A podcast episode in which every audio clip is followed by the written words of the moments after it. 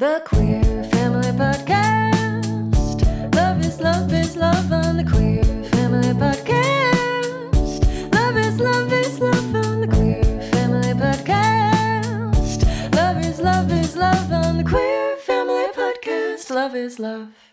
we definitely need to be safe. But now that we have kids, I, we take it obviously even further. We need to make sure that it's it's safe. But we're not just a same-sex couple. We're a same-sex Jewish couple, and mm-hmm. Jews have the, the anti-Semitism that's been on the rise these last couple of years is is scary. Yes.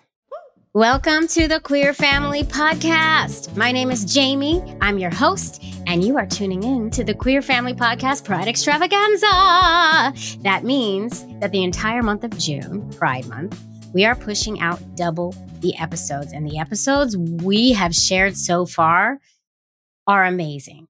The folks who came in to share their stories are all change makers, are all using visibility to make this world a better place for everyone. And I am here for it and I am here for them.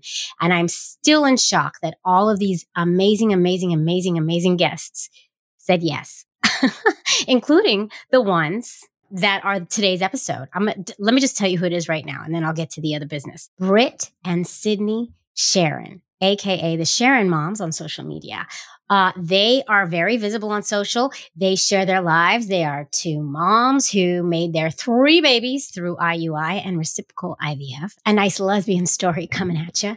And they are very open about their queerness, their queer journeys, and also the fact that their Jewish faith plays a really important role in their lives. And they share what it means to them, what everything means to them openly and honestly. And I can't wait for you to hear their story because they're bomb.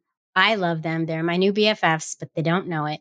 But before I roll the tape for that, I do want to tell you a little something. I have a proud mama moment coming at you. Now, a lot of you, like y'all know that I, I'm always saying, I need to make enough money on this podcast so I could quit my day job. the truth is, I don't want to quit my day job. I actually really love my day job because I work for an organization called National Dance Institute that basically reaches the lives of over 6,000 children in New York City public schools a year through the art form of dance. It's a really fantastic program. I'm a teaching artist with them. I feel very passionate ab- about this program. And my children's school is one of the only schools in our neighborhood that does not have our program. And I have been working really hard to get NDI, is what it's called, in my kids' school, like since my daughter started in pre K. She's in fourth grade now. She is finally in the program because they, they have like a special Saturday program. So she's in there and she was in the big show this weekend, this past weekend. Very big deal for all of us. My son was in it too, actually. She took it upon herself to type a letter and print it to her principal saying, please come to my show. I would really love you to. And please, I would love to have NDI in our school. Could you please do that? She wrote, she did this all on her own. She put the flyer for the show in there. And then Saturday comes around, it's our third show, and I get an email from our principal. Hi, Jamie. I'm going to come to the NDI show. First of all, she came, she brought little gifts for my kids.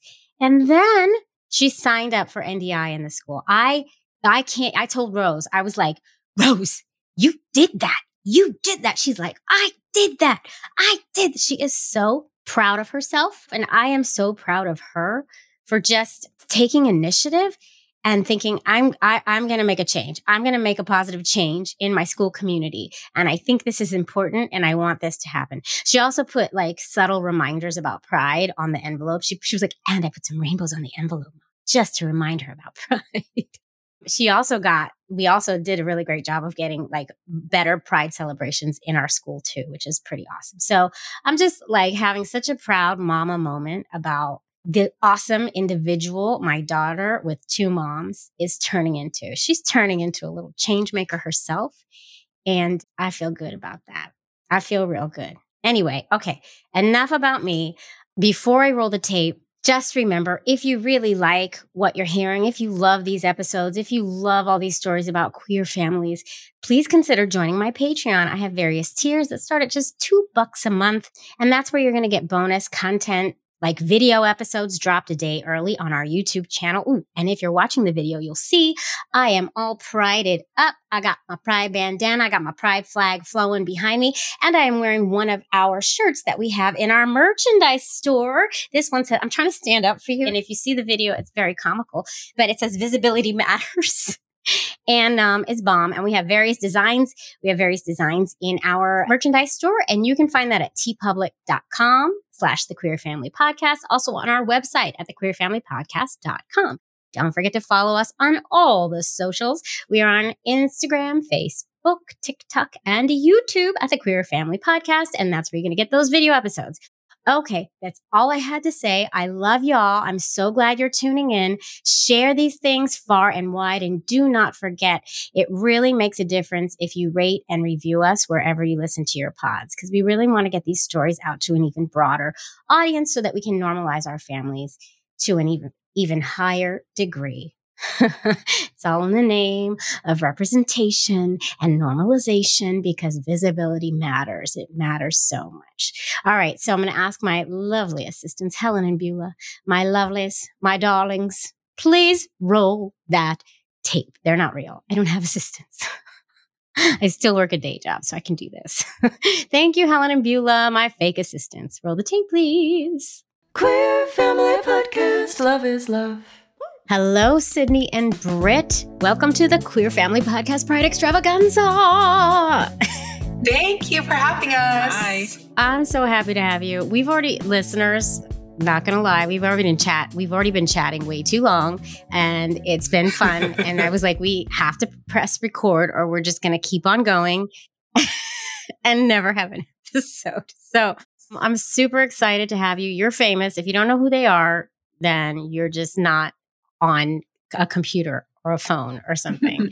But Oh in case gosh. there's anybody who's out there who doesn't know who you two are, let's give them your 30 second elevator pitch of who you're you are and why you're here talking to the Queer Fam Squad. On your marks, get set, go. We are Sydney and Brit. We met in high school.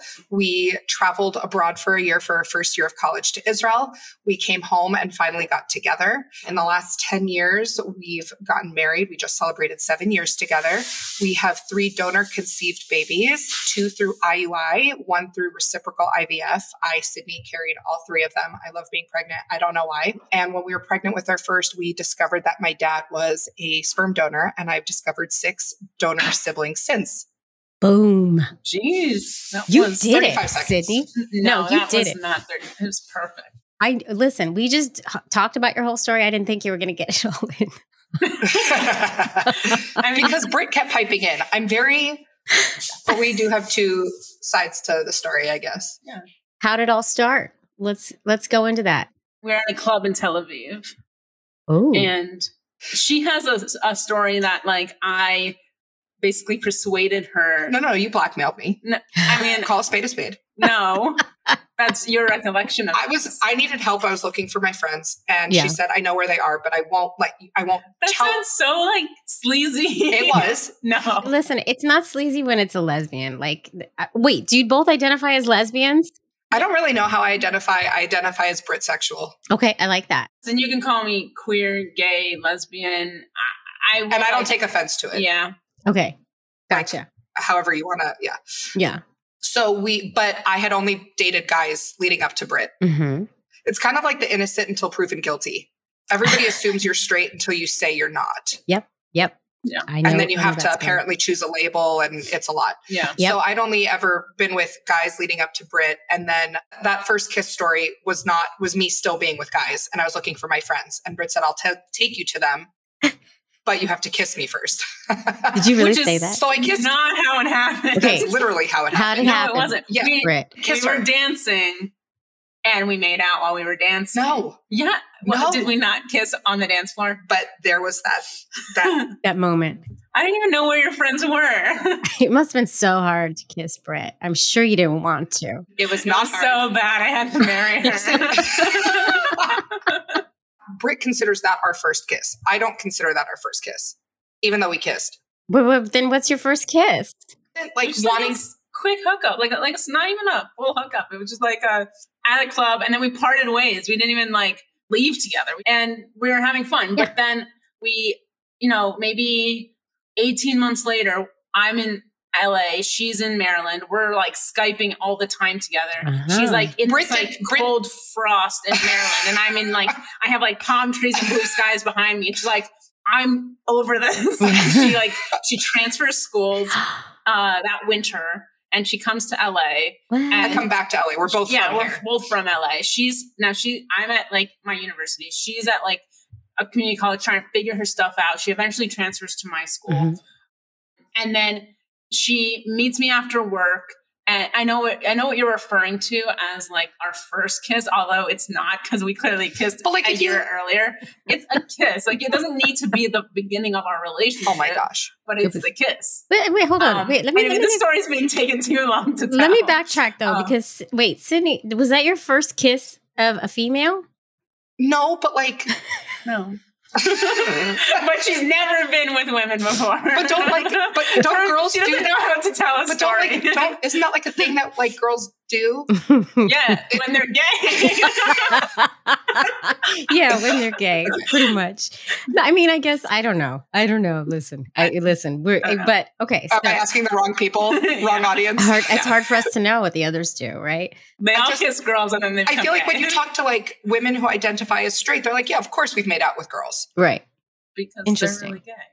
I'm well, just Brit thinks everybody's a little bit gay. So do I. I actually do Yeah. too. It's like a strong held belief. Everybody's kind of gay. Come on Me now. too. It's a, it is. She's Men like and women. everybody's a little bit. I think a lot of men are conforming to society Yeah, yeah, because of fear and um and just like inherited, you know, beliefs. beliefs. Yeah. But yeah, everyone's a little gay. me but too. Brit was the Totally first agree. person that I was like seriously attracted to, wanted to be with, who happened to be female. Uh-huh. And then when I realized that, I did seduce her. I did make all the first moves, Oh, which I think is really ballsy. I do too. Um, yeah. And then that was the first day of spring break. Mm. And we then, were um, like 20, we're in school still. and we've been together literally every day ever since. so it was a We slow burn, U-hauled but it was a real fast. U-Haul.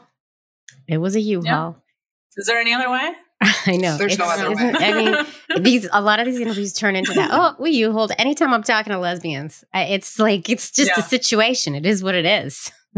Well, I was just like, well, I love you, and I want to spend. I don't want to lose dick you. around. Yeah, it's we have no dicks to stick around with. Yeah, Right. exactly. Exactly. So we, yeah, we've been together ever since. And that was 14 years ago, uh, around this time, because it was around like Easterish, Yeah. like spring break. Why would you say Easter and not Passover? I don't know. That's funny. I don't know. it was literally during Passover. And faith is a huge part of your lives, and we want to dig into that too. But before we get into that, let's talk about baby making. When did the conversation come up, and how did you decide you wanted to do it? Like, what was the conversation around it? We have a lot of decisions to make, right? Before we start. It came up like date one. Yeah, we, it was like one of those first date things, Because- like how many kids do you want? You know, it's Mhm. like, and we both said four. Huh. And um, I also like I don't know why we said four. it was because obviously it's what we wanted, but like I don't know, I don't, it's different. We have different approaches to it, right? She's always wanted to be a mom. When you asked her as a child, like, what do you want to be when you grow up? She'd be like, a mommy. Mhm. And I like never really saw how I was going to be a mother or Mm. a parent. And I just figured it happens. Like I like I never put too much thought into it. We always knew we wanted kids.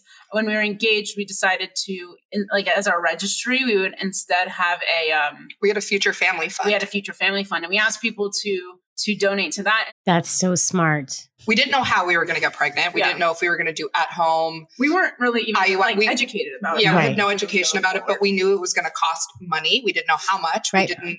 Also, might I add, 14 years ago, there was so much less out there than there is now. Like so Yes. much less, right? At least Yeah. now podcasts like this exist and, you know, accounts Social like media, yours. Instagram. Exactly. Exactly. Well, that was it. Well, you know, when we were starting to interview fertility doctors, we turned to each other and said, "Yeah, like we have all these questions because we don't know the answers. They're not on the internet." And we told this to these doctors, and we're like, "What's the statistic? Like, how effective would IVF be for us? How effective would IUI be for us?"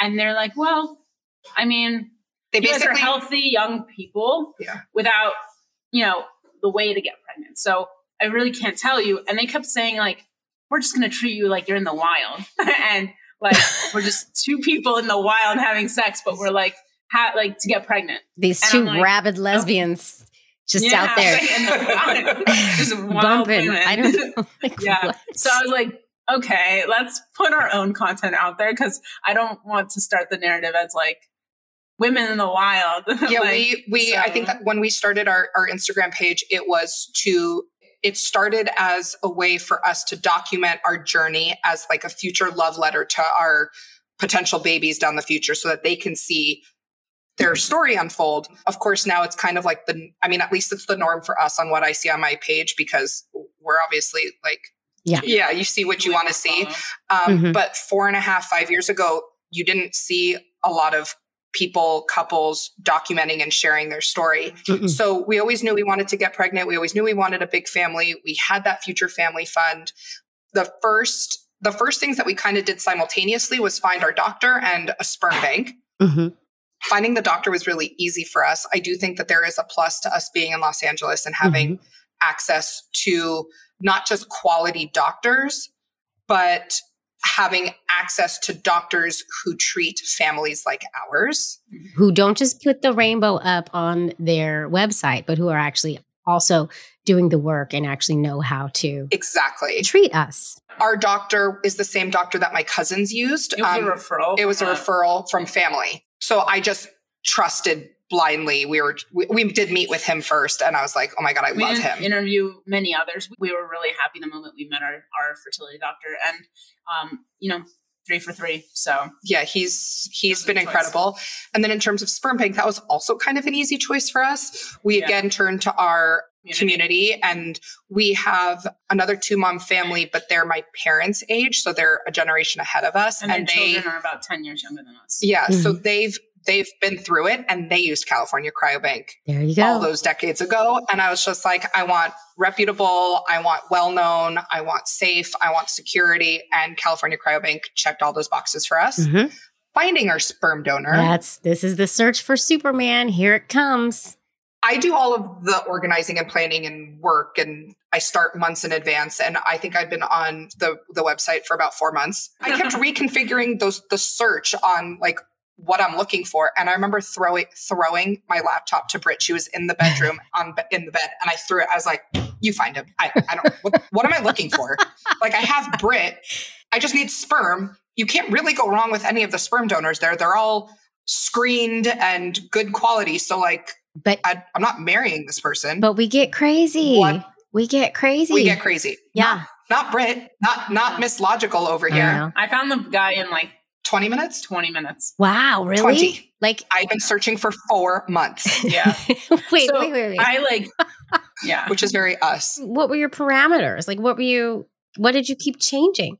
I don't remember. I was like, do like, I, I don't, I don't know, but like, I can tell you when I looked up. I, I just kept like, I'm like, do I care about eye color? Right. Not really. And of course, w- knowing what I know now, and not only knowing what I know now as a donor recipient, but knowing what I know now as a person who works at California Cryobank, it is not just the two DNAs you're putting together, it is the whole DNA, genetic makeup, and history Of of both lifelines.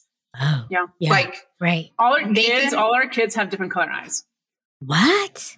Nathan has blue eyes. Mhm. I do not have blue eyes. Mhm. Donor Our donor does not have blue eyes. I have hazel and the donor has hazel. Right. Well, that means you both have re- the recessive gene. So, Exactly. Well, right.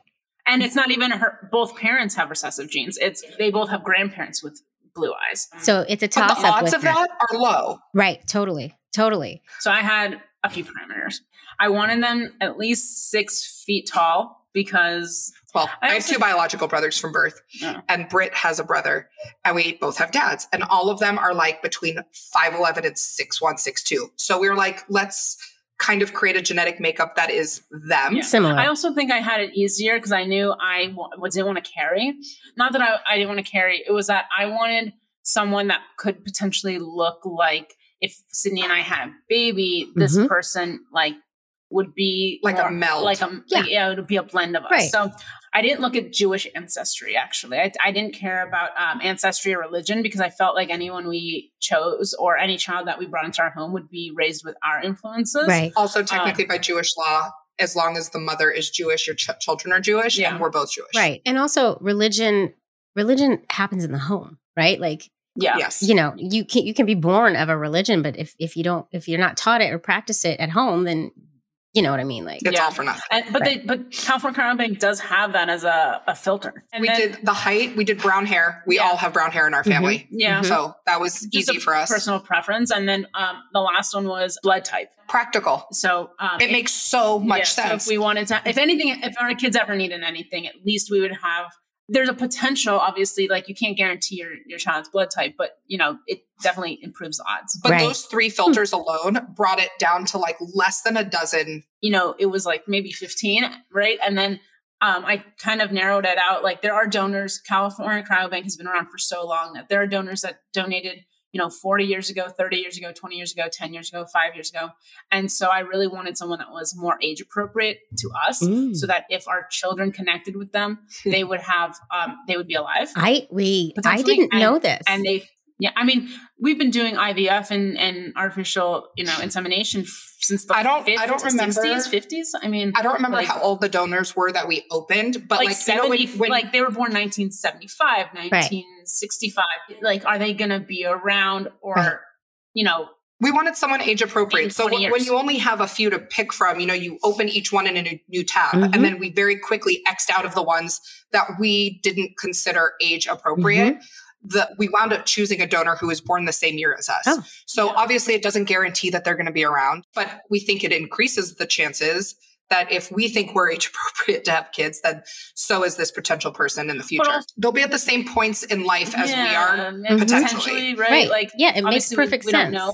when we were picking our donor i feel like they were all of the same age and they were all younger than us like they were all born in the 80s so i didn't notice any from from before but that's interesting it might have just been how our search trickled down and we never we didn't see any of the older ones but that's interesting. I didn't know that about the bank. In 20 years when or 19 years or 18 years when our kids are like going to look for you know information about them i want them to feel like if that person wants a relationship with them and they're open to relationship it's not like a grandfather uh, experience but more of a parent experience. And then we literally went straight to the health history, the the ex, the expanded family health history, where it's siblings, parents, And- aunts, uncles, grandparents that are all biologically related to the donor. i literally opened everyone i was like nope too much Yeah. too, too much too much too much and you know what I, I, we have three kids now i feel like we got top shelf sperm so Yeah. like I'm I think you did really well. happy. so so you narrowed it down real quick Brit, and then Sid, Sydney got on board. and we had to and, Sydney didn't mention this we had to because we had our in uh, we had our appointment like in four days or seven days Yeah, so you finally did. You got it. You did it. And then um, I want to know, Brit, how did you feel about being a non-bio parent? i never had a, an issue i think um, i knew i never wanted to carry and and not in like uh any particular reason i think it just wasn't in like not something of interest to me Mhm. but I knew I wanted kids. So I felt like, you know, I've always thought in my head adoption or fostering a child or, you know, so I feel like it was never never a consideration. I was there through the pregnancy. I was there through the uh, doctor's appointments, all that stuff. So, and if you see the way I love on these kids, it's like oh, they are Yeah. they are literally me. yeah, hundred percent. And people actually ask me so much. They're like, "How do you feel that this this you know Zoe is your your DNA?"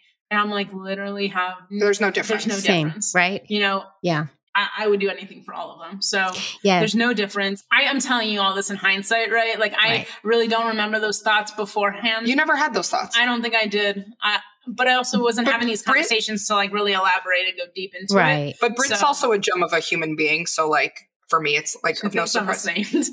You are a saint. Working with California Cryobank and, and Donor Egg Bank and seeing what people do, how much they go through to have children, biological or not, I get it. Like I empathize and I sympathize and I I would walk until my feet came off to have any kind of child ever. Mhm. And that's not necessarily the, like if it happened or didn't happen for Brit, it would happen or didn't happen for Brit. You're not alone in that. Like a lot of time, I've interviewed a lot of couples, right? And same sex couples. And a lot of times there's one in the couple who feels the same way as you, Brit, which is always like the best scenario because then it's an easy decision on who's going to carry, how this is all going to go. You know, it's harder when you both feel exactly the same way. And that's kind of one of the conundrums Yeah. of our families. We've gotten lots of like, well, why don't you guys just carry at the same time? Uh. And I'm like, are you moving in with us to help raise?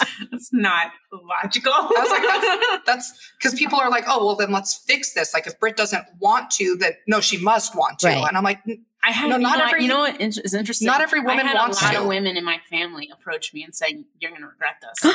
Little did they know that Cindy was already pregnant with our second. I was a little hormonal, and I was like, we got to leave this establishment because was I'm not like, happy it right now. was so uncomfortable. I was like, I was just like smiling and nodding because like that's like to me like just the easiest way to stop a conversation That's- by like letting them say what they have to say and then like you know But that's- not having anything. But what about continue. what about women who don't want to carry and have kids at all? right. Like that's totally valid. Also, Exactly. And this is the kind of shit we go through as women and the kind of shit we go through as queer parents, right? The people say the craziest stuff to us. They really The do. craziest stuff. They stuff. really do.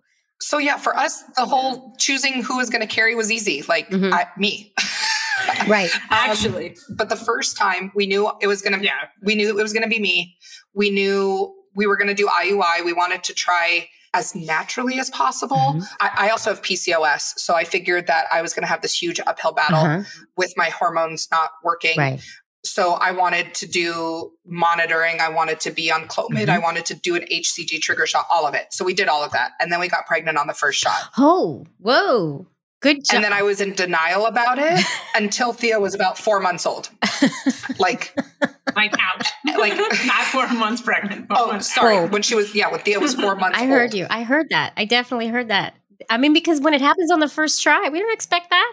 We're not ready for that. And not only that, I was like, okay, fine, I'm pregnant, but when am I losing it? Right. So I spent most of my pregnancy like waiting Right. for And something. My, my the other- was like, oh, you just get pregnant. Like there's like Brit no just- complications. yeah, Brit was like, we're gonna go I and get just pregnant. didn't. That's- I was just I'm I'm the baby of my whole family tree. Yeah. she's the oldest one. She witnessed her mom going through fertility issues. I now know my parents went through it, but I never witnessed it. Right. You know? So it was just my like- family's also very Yeah. open and talks about it, and her family is way more conservative and doesn't. Mhm. So we got pregnant. I was terribly sick for like 18, 19 weeks.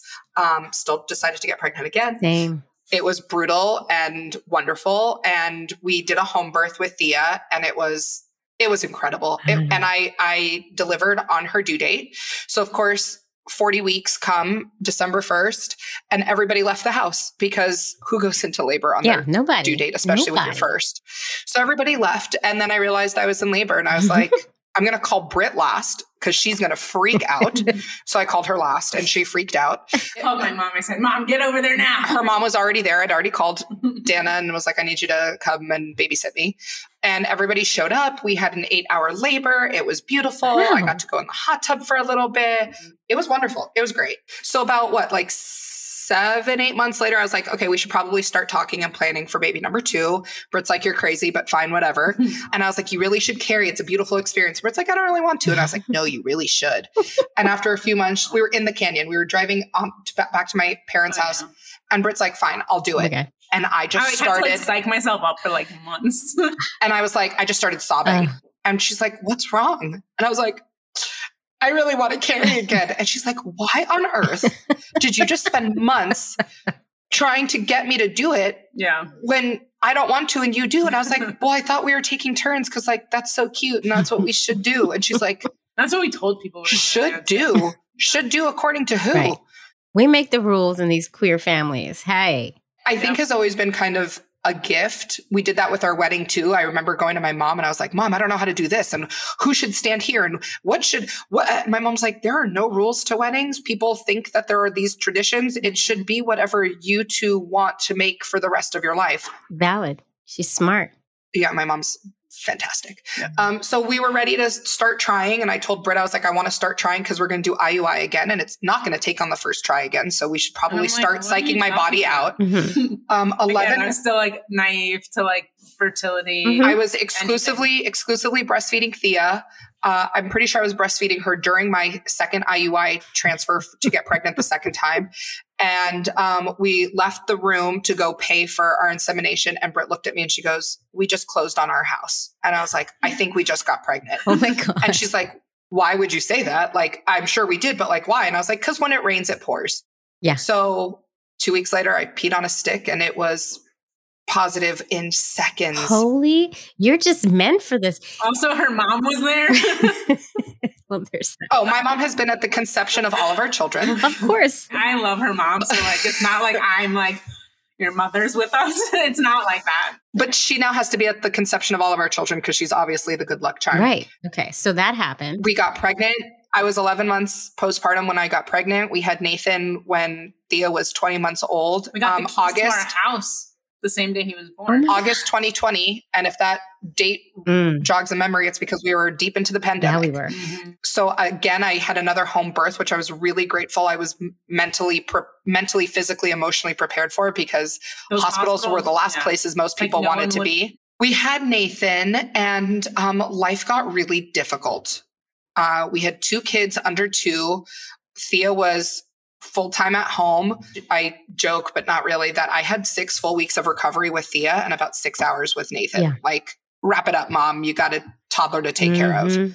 and we didn't send Thea to school until she like the day before she turned two. So my entire newborn postpartum, that fourth trimester with Nathan, I had a toddler home with me the whole time. That's hard, man. And she was like tandem feeding. oh my god, I hated it. Yeah. I and there are some women. Everybody was like, "We were waiting for the photos of you tandem feeding," and I was like, "This is actually awful." Oh. It's such it can be such a hard time. And it's the fourth trimester. You're supposed to be like really secluded and you know, you're supposed to have that time and it's it's hard when you already have a kid. yeah, it was um, like just a shock to all of the senses. I think. Mhm. so we knew that when we were ready for number three we needed both kids in, in school we needed them to be well adjusted shy of two was really hard zoe came when nathan was two and a half so far it's been a lot You just had Zoe. How old is Zoe? zoe's two months old Oh my Yeah. god, I did a baby. Congrats. Yeah, she's right there. She's was it wait, was She's the eating. conception just as easy as the other two? longer process we did reciprocal ivf Oh, right. Oh, yeah, oh, yeah, so yeah. yeah. there's a lot So then shots. you did reciprocal. So now, we did brit's egg yeah, yeah. I think I was. I took it like a champ. I'm not gonna lie. the shots, like I, I felt like. I think I did. you did, you took the shots very well the shots that i had to administer Mhm. Hers were gnarly. I'm not gonna lie. Hers were gnarly, and I felt bad every time I had to do it. so the retrieving when you do the egg retrieval those needles are like Mhm. super teeny tiny, super skinny. They go in your skin like butter. Mhm. You could do it on yourself. And I've had to give myself shots like that for years with PCOS medication. Mhm. So when Brit was like, you need to do it, I was like, Okay. okay. um, Hers were like immaculate. I know And I've Brit had was to a do both champ. because I've done IVF, uh, just personally. Yeah. So I know. Brit was a champ doing like having me give her the shots, the retrieval itself. It was the recovery. I had never been put under anesthesia, Mm-hmm. so I think my body just had like its first reaction to it, and it was just really tough. Um, for like three weeks. until my period, until my next period. Yeah. You know, I, I have like a very strict workout regimen and um, all this stuff. And they're like, yeah, after six days, you can go lift again. And I was just like, okay. So, like day seven or day six, I went and lifted. I would say a mediocre workout. It definitely wasn't an easy, like, easy one. And the next day, I was nauseous. It was I was bad. feverish. Oh shit. And uh, you know, we have a great relationship with our fertility doctor. So like we were on a texting basis. And he's like, you should probably wait until your next period to do anything. And I was just like, oh, Interesting. Good to know. I had to really take it easy. And it was like the fact that I had to go through that sucked. The recovery for her was Yeah. brutal. What's interesting about IVF, I mean, I guess with IUI too, I don't know why this felt so different, but choosing the day to transfer the embryo Oh yeah. was really significant for me. For her. And I was just like, no, no. So I This- wanted, this, I this wanted, makes sense. I wanted to transfer right away. I wanted to transfer in like the beginning, mid May, but we were leaving for Toronto Biosib. to one of my bio sibs weddings. Oh my God, I my can't bio wait to sib talk about meaning this. I yeah, so I, I have six bio siblings that I know of. My dad was a sperm donor, and one of my sisters was getting married, and obviously we were going to go. And I want, really wanted to like, you know, when you do IVF and you do the embryo transfer, you're pregnant until proven otherwise. So like, I wanted to be that. Yeah. And Brit was like, "Really? Can you wait like two extra weeks to do your transfer? You can travel. We don't have to do any of the shots. You could drink. Yeah. Um, you can have a good time. Also, the You're not gonna difference in feel like run down from any like drugs on Right. your the difference of those three weeks one would have had us have a january baby and one would have had a february baby and we were still concerned with um, covid and brit's like god forbid something goes wrong like I, if we we have to go to a hospital, if We- we travel, like I want, I want to make sure that like the wave of COVID is down. it was bad. And I was like, you really want to like have a baby during like a winter spike? It's like, how about we just not? And like a few extra weeks for Yeah. potential of being a little bit safer with delivery date. So um, I begrudgingly like was like, fine, I'll wait. And we went in for our first embryo transfer, and now we have baby Zoe. Wow. You're one of the one of the only couples I have ever spoken to who actually who who planned it out like we all do, had had plans and it actually went the way you wanted it to. Like that doesn't happen. I have a lot of guilt with my fertility. I have Yeah, guilt with being in the yeah. fertility community. I also I think part of the reason why it's hard for me to identify and pick a label at, in in the LGBTQ world is because I just fell in love with someone and it happened to be a girl Mhm. and there was no like adversity. there was Yeah. no big traumatic Mhm. or dramatic coming out story to my family. It was just like this is the next person She's I'm dating. Really progressive family. So like I feel bad that I don't have heartache and pain with so many of these big things that have caused so much heartache and pain for others. I feel like I keep waiting for the other shoe to drop and it's been a hard process for me to share openly about because I fell in love when we got married. Yeah. There was no issues. I wanted to have a baby. We got pregnant. I have a lot of guilt around both of those things. I don't think you should have any guilt around that. It's beautiful. It's freaking beautiful. We feel very, very blessed. Yeah, and it's you know it's a wonderful story, and it's a wonderful like you have kind of a blueprint for how things can go, and in the most beautiful, awesome way. And we need those stories. which I think is why we are also so open and talk so candidly about my dad being a sperm donor and all of these bio siblings that I we call each other bio sibs. Every year we get together, we call that bio fest. My dad is called bio dad. Um, so like those are the names we've that- BioFest is happening July 15th. Oh 15th. my God, I love it. It's- so, Well, let's talk about that. Let's talk about this because you told me before we started recording that wh- all the while you're going through this donor search, this never entered your dad's mind to tell you. or my mom. And my mom knew that my dad was a sperm donor because they were dating in med school. My mom was uh, in social work school. My dad was in dental school at NYU. And like sperm banks still do to this day, they tend to target medical students. medical Mhm. students. And my dad was approached. My dad was up to his eyeballs in student debt. Mhm. Um, he came from no money. And he was like, well, You're going to pay me for this? this Okay. is great. Like I can actually pay off some of my debt. I can afford my books now. He I- loved the science Mhm. behind yeah, it. Yeah he's like, if this it helps somebody, great. So he decided to do it.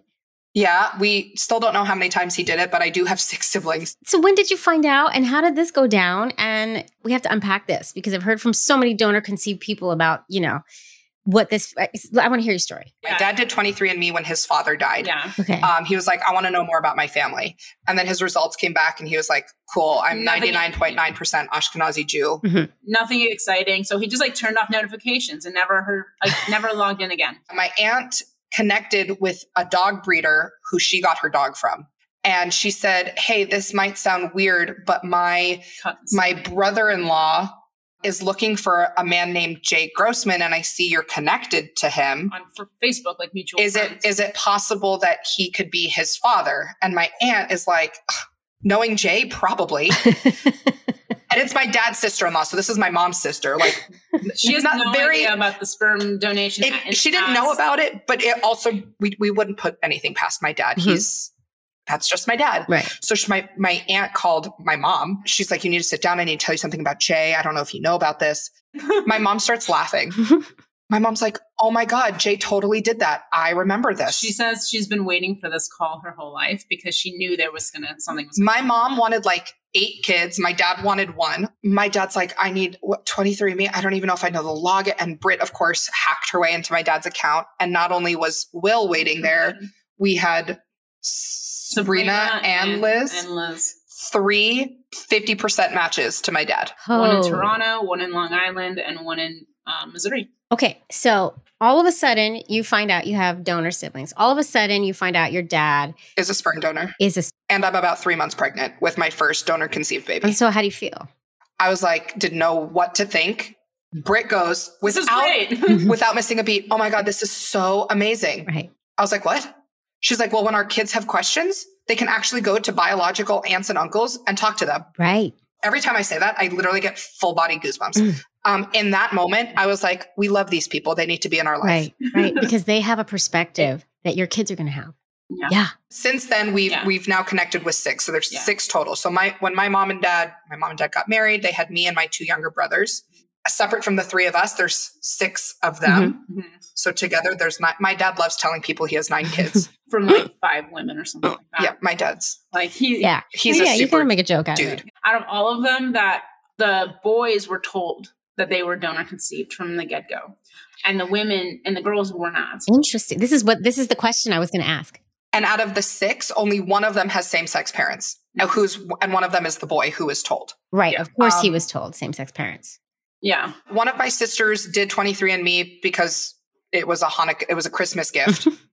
one of them, her dad was terminally ill Oh. and went in to go see if she could be a donor match for a kidney a or kidney, a liver, something. And the doctor was like, not only are you not a match, you're not biologically related to this That's man. not your dad. Yeah, So she did 23andMe in hopes of finding her dad. Oh my God. The Um, other one found out in a terrible, terrible way. Um, the dad that raised her was a horrible man, and she and had a very mean, angry streak to him. And it wasn't until things kind of got really bad before her mom was like, "I have something to tell you. That's not your biological father." And the relief that washed over her to be like, "Thank God, I am not biologically tied to that man." Oh. So she did it to find her biological father. And then Liz, and her mom was diagnosed she- with breast cancer. Her dad took off, was like, I don't want to be a part of this. and her aunt or a close friend of her mother's was like, he's not even your dad. So like, you know, There's hope that you actually still have a living parent out there. Wow. And of all of these siblings, because you hear about these these uh, donor conceived people having like real betrayal Trauma. trauma, Yeah. right? And did have you seen that? And My two brothers, no, they were the ones that were told at a young age. So for them, they always knew. Sabrina had a really wonderful dad. She was the one with the with terminal cancer. It made her love her dad even more Mm, because she really got that her parents went to the end of the world to do whatever they could to have her. mhm, Hillary was relieved mm. that was the one that was relieved to know. But then one of my other sisters, the one that did it just as a fluke, she shared with us, she was like, I don't know if I would have been able to handle it knowing younger. Oh wow! Unless she had been told right from birth, though, perhaps That's it's all, true. If it's all she knew. Yeah. If that's all she knew, then maybe. right? but she's also just like, I have a bonus dad, and she always texts like, "Hey, dad, like I'm in town, like," let, and she's like super just like I have an extra parent. That this is awesome. I think there was that initial shock. Mhm. But I think once they connected with us and we had some space to like talk with each other and they had times to talk with their family that raised them. We really love each other. Mm. Yeah. We're like fr- like really good friends. Well, it's like family. Mhm. It's like it's like they've known each other for their whole for life. our whole life. Two of them have gotten married since we've met them and we've been to all of the weddings. We've done We've Vegas done- together. We literally have done, bi- we call it Sign. BioFest and Yeah. we make shirts. It's I love it. It's it's how it can turn out, you know, Uh, in the positive aspect. How it should turn out, right? It doesn't always turn out this way, but it, it gives hope, We Yeah. have to give a lot of credit to her parents because they're both just like yes. right? They all give credit to my mom because my mom was a yes to my dad connecting with them and talking with them. And of course, my mom is like, well, of course. Right. Like I always wanted eight kids and now I have nine. Right. Well, and and that's like this is the best case scenario of how these things can go, right? And we all Yeah. uh, most of us queer families are going to have to deal with something like this down the line, Mhm. possibly. A lot of us. Yeah. We're Uh, part we of the have a- donor sibling registry with California Cryobank. And we've connected with one on social media and it's just like like we love chatting with them they're actually really jewish as well They're a straight Jewish couple Yeah. and I'm obsessed. yeah and Well, let's talk about that then. Because you are very open and vocal about the fact that you are raising your kids with your religion, right? And it's very important to you. Let's let's dig into that because Yeah. as queers, that's not necessarily across an across the board thing. And why did you decide Yeah. to, to stay with the religion? And you know, let's dig in. You know, I think it's one of the number one questions, one of the top two questions we're asked all the time is how how do we make both work how do we make like the gay side of us and the jewish side of us how how does our religion allow it how, and i'm like i look there are so many different sects of judaism i think brit and i both identify more spiritually with our judaism so that helps we also live in los angeles where we are We're exposed and we have access to more progressive, Mhm. What you know. not only do we have synagogues and temples here who are accepting of all families there are some temples that are like just gay temples like it's yeah, one of our friends runs one of the we're allowed- LA temples, and she's a queer rabbi. Yeah. yeah, we're and and the rab the the temple we're with we have a gay cantor like Yeah. it's just the norm here so again like we live in this really kind of comfortable bubble where we can be whoever we want to be and it's safe Mhm. People write us for like you know being in California, more taxes, higher cost of living. It's like I'd rather pay my extra taxes to have.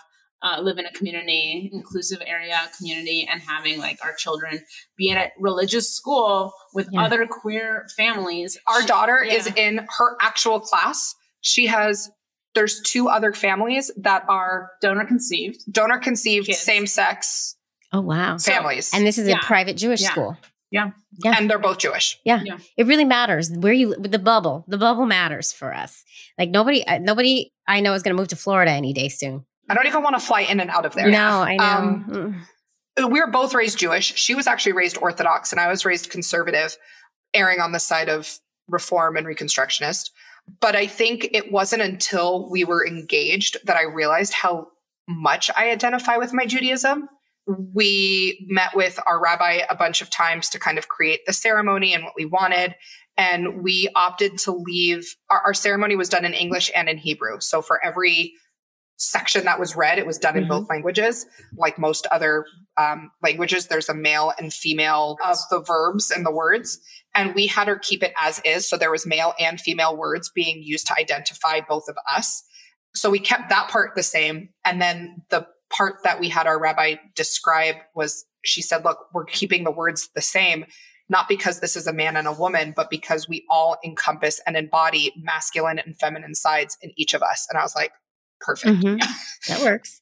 that's how we made it work for us. We both got to step on the glass and Yeah. And- like we we share all the responsibilities. There's not one person Yeah. Mm-hmm. that wears the pants in the relationship. We Oh, that's my Our- most hated comment. Who's Mhm. the man in the relationship? Oh, it's I like know. there is no man in this relationship. Yeah, but we are But- both wearing pants. Yeah, but um, you know, that's the I, I can't are. speak for most religions, but I do know in Judaism what I love about it is that there are it's a spectrum of like very conservative, very orthodox to reconstructionist, which is Spiritual, Spiritual. musical. and and almost like like more modern in terms of like Take the pieces that fit for you and make it work. Yeah, and, and it's more of being a good human and just like how to like having something that binds you to humanity. It's more of like how do we how do we take care of refugees and how do we Take care of the planet. The Jews were refugees after they left Israel. Like you know, if no one took care of us back then, thousands of years ago, we would not be where we are today. So that is why we need to take care of you know refugees now. Like like it just applies and it, and it has nothing to do with like we have to only take care of ourselves Right. or like we we have to take care of other jews not no it's like humanity and Mhm. and and i actually always say like the reason i love judaism is because and why i believe in god and all that stuff is because i want my kids to feel like there's someone they can talk to like whether it's in their head or at night or out loud or whatever but i also want them to feel like there's something like Bigger like- than us.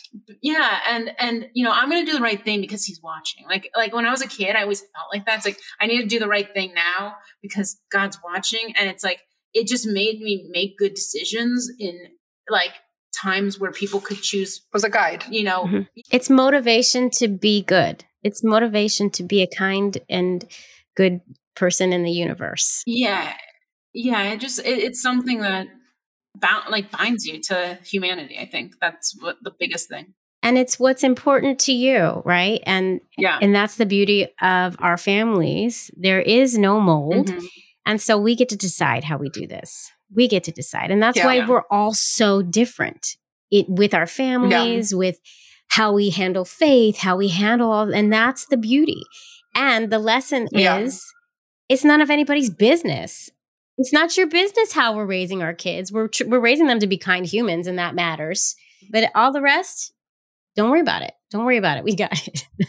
Yeah, I think Yeah. some of my proudest moments of being a mom is when my kids come home um, and the songs that they choose to like, you know, they'll pick up their little play guitar or their Mhm. drums and the songs they're singing are Shabbat songs and Hanukkah songs year round. Cute. The Hanukkah songs are the ones that kill me with the year round part, but like it'll be like Tuesday and like the song that Nathan is singing on in the car on the way to Mhm. school is the blessings. So every Friday for Shabbat, you light the candles. He's singing that prayer. I love that. I actually eyes, love that ritual. I'm like, hmm I I don't think I've ever been more proud of anything ever than watching Nathan. Just that's what he sings in the Yeah. car. Like Yeah. no, not CoComelon. Yeah, good for him. Good for him. Yeah. Nobody needs to hear Yeah, Coco like- Melon anymore. It's so wonderful to hear your story and to hear your perspective on things. And like, as somebody who was not personally raised with religion at all, had no religion, don't I don't have any of that dogma or whatever. Like, I- I wasn't, I don't have it, so I don't like, I don't miss it.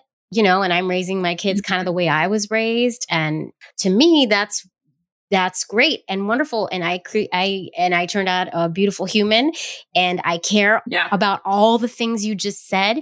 But we all, ha- you know, we do what feels the best and most right for us. And it's so wonderful to hear Yeah. Totally. everybody's different experiences. And um, some of us identify more with this, and some of us identify more with that. And that's the beauty. And that's why we have to tell our stories. Mhm. And that's why I'm so happy Yeah. Yeah. you two have been sharing your lives for everyone to like you're you're sharing so that Yeah. we're normalizing and we're uplifting and we're highlighting how beautiful Yeah. our families and our relationships can be and I'm grateful to you. Yeah. I, I've always wanted to get something printed and made for our home, but the thing that we say the most in our house is visibility matters. Yeah. And when we when we travel, like look, we like you said, we're we're we're not planning on going to Florida anytime soon, but we my family has had a annual tr uh, tradition where we always go to Zion National Park. Mm, So that's in Utah. mm, So we don't not go to Utah. We go to Utah and we hold hands Yeah. and we kiss and we have our family there because visibility matters. for you. And Yeah. yeah. it's a tourist trap. That's where a lot of people like to go and and you know see an, at the national park there. So you're seeing people all walks of life. I like when we're there because we get to kind of leave our little gay and Jewish mark Yeah. in we- Utah. Mhm. yeah we we intentionally like we she turned to me and I, we turned to each other really and i was just like it's like a small town you walk and you window shop you get ice cream fudge all that stuff and i'm like just like let's you know up the pda like let's hold hands let's Like if there's like, one kid somewhere watching, like this is the place that visibility matters Oh you my know god, good for you. And that is scary to do. I find it very scary. I, I can get that I can Yeah. get that. And also, but when you become a parent, a queer parent, you have to do this kind of stuff because your kids are watching. well, there's that. It was in our vows at our wedding. We said that we wanted our kids not only to know how much that they are loved, but for them to know how much we love each other. Mhm. Um, I think that that's missing in a lot of marriages. I remember seeing my parents being like PDA, like holding hands, hand in like their back pocket, kind of like cuddly, like at a grocery store once, and I was like, "What's going on?" Like that's And not that was that was the norm, and that was the norm for my family. Yeah, and you're carrying on. And you know what? We need we need couples like you doing that. We need parents like you doing that because a lot of us, some of us, are still really afraid to to have PDA. Like it's Yeah. Mhm. it's it's hard. It's scary for many many queer folks Oh. out there. We've And- had and a lot of people approach us at grocery stores and like recite Bible verses. But they've all been Oh very God. they've all been very kind. no, I mean, not really. Like the fact that they're doing that. Well, look, I know, get it. They were raised a certain way and they believe certain things. That's totally fine and valid. I never ignorant. felt invalidated. Yeah, uh-huh. And I, yes, I never felt scared. I never felt like we were, you know, like there's rallies where things get out of control and it's all Bible verses and people are threatening and there's violence and anger. yeah, I there's never, never, violence. I've never felt that. Mhm. And in the same vein, like, look, like I remember when Brit and I were planning our honeymoon and I was just looking haphazardly at all these places and Brit goes, just make sure wherever you're looking, it's accepting of, of gay Right. relationships. And I was Mhm. like, what? Right. and even if it's not a violent thing, like You just the never know. Maldives is not like a violent place for queer people to go. Or Jewish. I don't want to support an economy with my tourism money in a place that, you know, outlaws and, and imprisons queer people. Yeah, Mhm. so Like, we, we've always had to kind of you know. weigh the pros and cons. Um, part of it is is we definitely need to be safe. But now that we have kids, I, we take it obviously even further. We need to make sure that it's it's safe. But we're not just a same-sex couple. We're a same-sex Jewish couple, Mhm. and Jews have the, the anti-Semitism that's been on the rise these last couple of years is is scary. I'm like, I think I'm actually more scared to be out and Jewish than out and gay in some parts of the world. Mm. Um, Mhm. so I just kind of feel like it's a double whammy and and I want the kids to see the world and I want to go places where we're welcomed. And like Brit said, I want to support cities and towns and countries that support us. And like look, we're we're gonna still You're still going to go I to mean, Zion listen, 'cause we- it's important, but right. And visibility starts here, right? We we always put our flag out for the month of June. Mhm. And then last month, last June, somebody, one of our neighbors said something about like, he's a retired cop, and he was like, "Oh, I'm glad I'm not on the force these days. I don't, I wouldn't, I wouldn't don't know how to- deal with you people." And so I have kept our flag up yeah, the entire year. yeah. Don't take it Well, down. and then and then uh, a house on our on our street went up. Um, Oh, uh, the house across the street from us went up for sale. So then I was like, "Great, our flag's out," because I, you know, Yeah. need to We like want let people moving here- know. Like, you need Exactly. to know. Like- you need to put the, you know how they have those stickers for the car with all the kids. You need like a cutout on Yeah. your lawn if you have a lawn. Like you need a cutout of the two women and the three children. Yeah, just the, just so you know. Yeah. We We're put the here. flag out every time. Every time a house down the street in our like little area goes for sale, I'm like, yeah, we just keep out. We just keep our flag out year Yeah. round now Yeah. because I love it. it's pretty. Yeah. Also, Yeah. yeah And- well, yeah. our daughter's favorite color is rainbow, so it. it well, works. yeah. I think most of our kids' favorite colors are rainbow at some point because we inundate My them. favorite color growing with- up. it's part of the agenda. yeah, it's Yeah. our gay agenda. Yes, it is. But shh, don't tell anyone. Yeah. I have one last question for you. And this is a loaded question. Sorry to throw it on you. But what does pride mean to you? It goes back to visibility matters. It's a celebration of who we are today. It is an accomplishment of where we've come and where we have yet to go. It is a moment where we get to reflect on the not so pride celebratory stuff. It, mm-hmm. it is part of that too. It's the other side of it.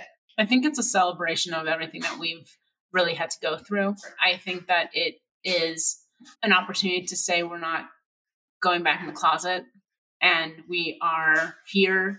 We are grateful and proud of where we've come and how we've gotten there. So, you know, I think it all, you know, it has so many folds now for so many people. It's an opportunity to like come out. It's an opportunity to educate others. It's an opportunity to like feel like included. But I think at the end of the day, you know, we had to deal with police raids and being arrested and, and attacked and brutalized. And so it's like, no, we're we're taking our power back and and that's what pride means. And I it goes back to visibility visibility matters. That's how we can show our pride all the time. Um, not just in, you know, June. I love that. I love that answer. That's a good that was a well that was a good answer without any thought before I didn't even I just sprung it on you. Good good job, you two.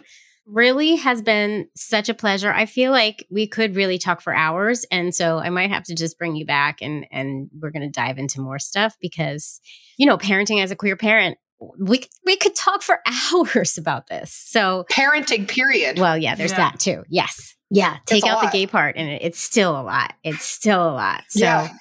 I just am so happy that I got to meet you and that you're a part of the Queer Fam squad now. And um I want you back and I want to know all of the details and I can't wait for the fourth baby. So you have to keep me posted. We have our BioFest coming up, so all the biosibs are going to be together again in July, and then yeah, baby number four hopefully will will come within the next couple of years. Oh my God. This is and amazing. we're happy to come back whenever you're whenever you're free. Yeah. I would love it. Okay. This has been just such a joy. Mwah. Thank you so much. Thank you for having us. Queer Family Podcast. Well, folks, I really hope you enjoyed this episode of the Queer Family Podcast. And if you did, if you did, you got to do all the things. Don't forget to subscribe, rate, and review to this here little show wherever you listen or watch. Those things make a huge difference in getting this little show out to the rest of the world. And we really want to do that in the name of visibility, right? And inclusion. So let's do that. And uh, you can always join my Patreon and get the video episode dropped a day early. So you can be the first to be in the know at patreon.com slash the Queer Family Podcast. And make sure you're following me on all the socials, the Queer Family Podcast on Instagram, Facebook, TikTok, and YouTube. And go get your Pride merchandise. I have so many fun designs, so many different products in my merchandise store. You're going to find that at teepublic.com slash the Queer Family Podcast. You can also find it on my website at the Queer Family Podcast com. Go do that. Share this, rate it. You know what you can also do? Did you know that you can also take a friend's phone and just subscribe and rate and review to my show on their phone too? You can totally do that. I mean, I'm not opposed to that. Yeah, I'm really not opposed, especially your straight friends. Why not? They're allies. Let's let's just let's just get all the subscribers we can. Why not?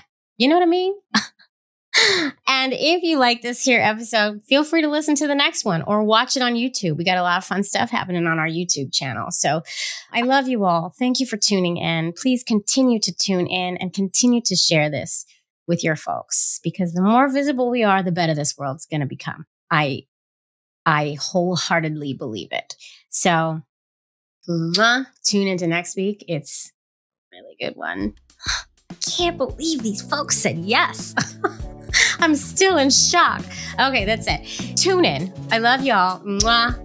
I'll be back soon in your ears. Love is love is love on the Queer Family Podcast. Love is love.